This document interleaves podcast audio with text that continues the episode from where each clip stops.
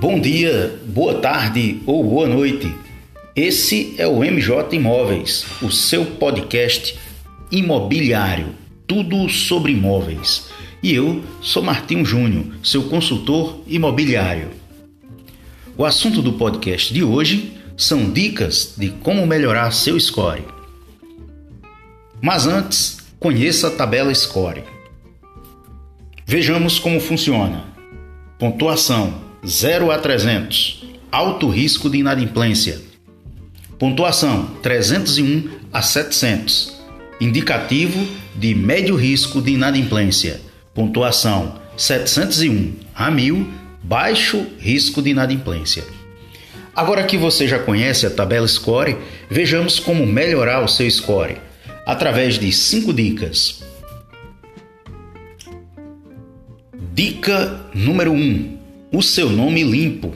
Ao fechar acordos, você poderá propor como ou em quantas vezes parcelar, mas atenção!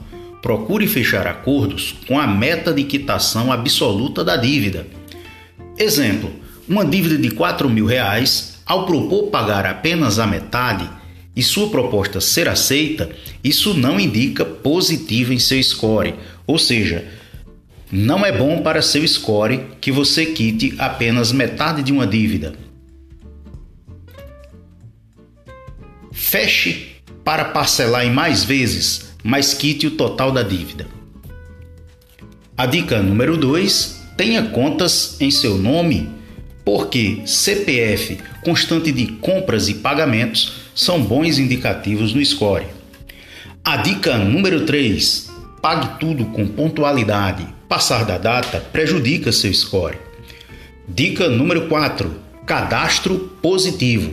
Créditos, crediários, empréstimos e afins formam seu histórico colocado à disposição das entidades financeiras.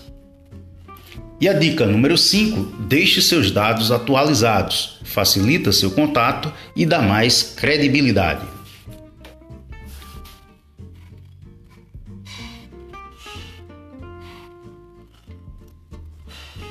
Para saber tudo sobre imóveis, organizar-se para obter o seu financiamento Minha Casa Minha Vida ou SBPE, ou ainda para investir,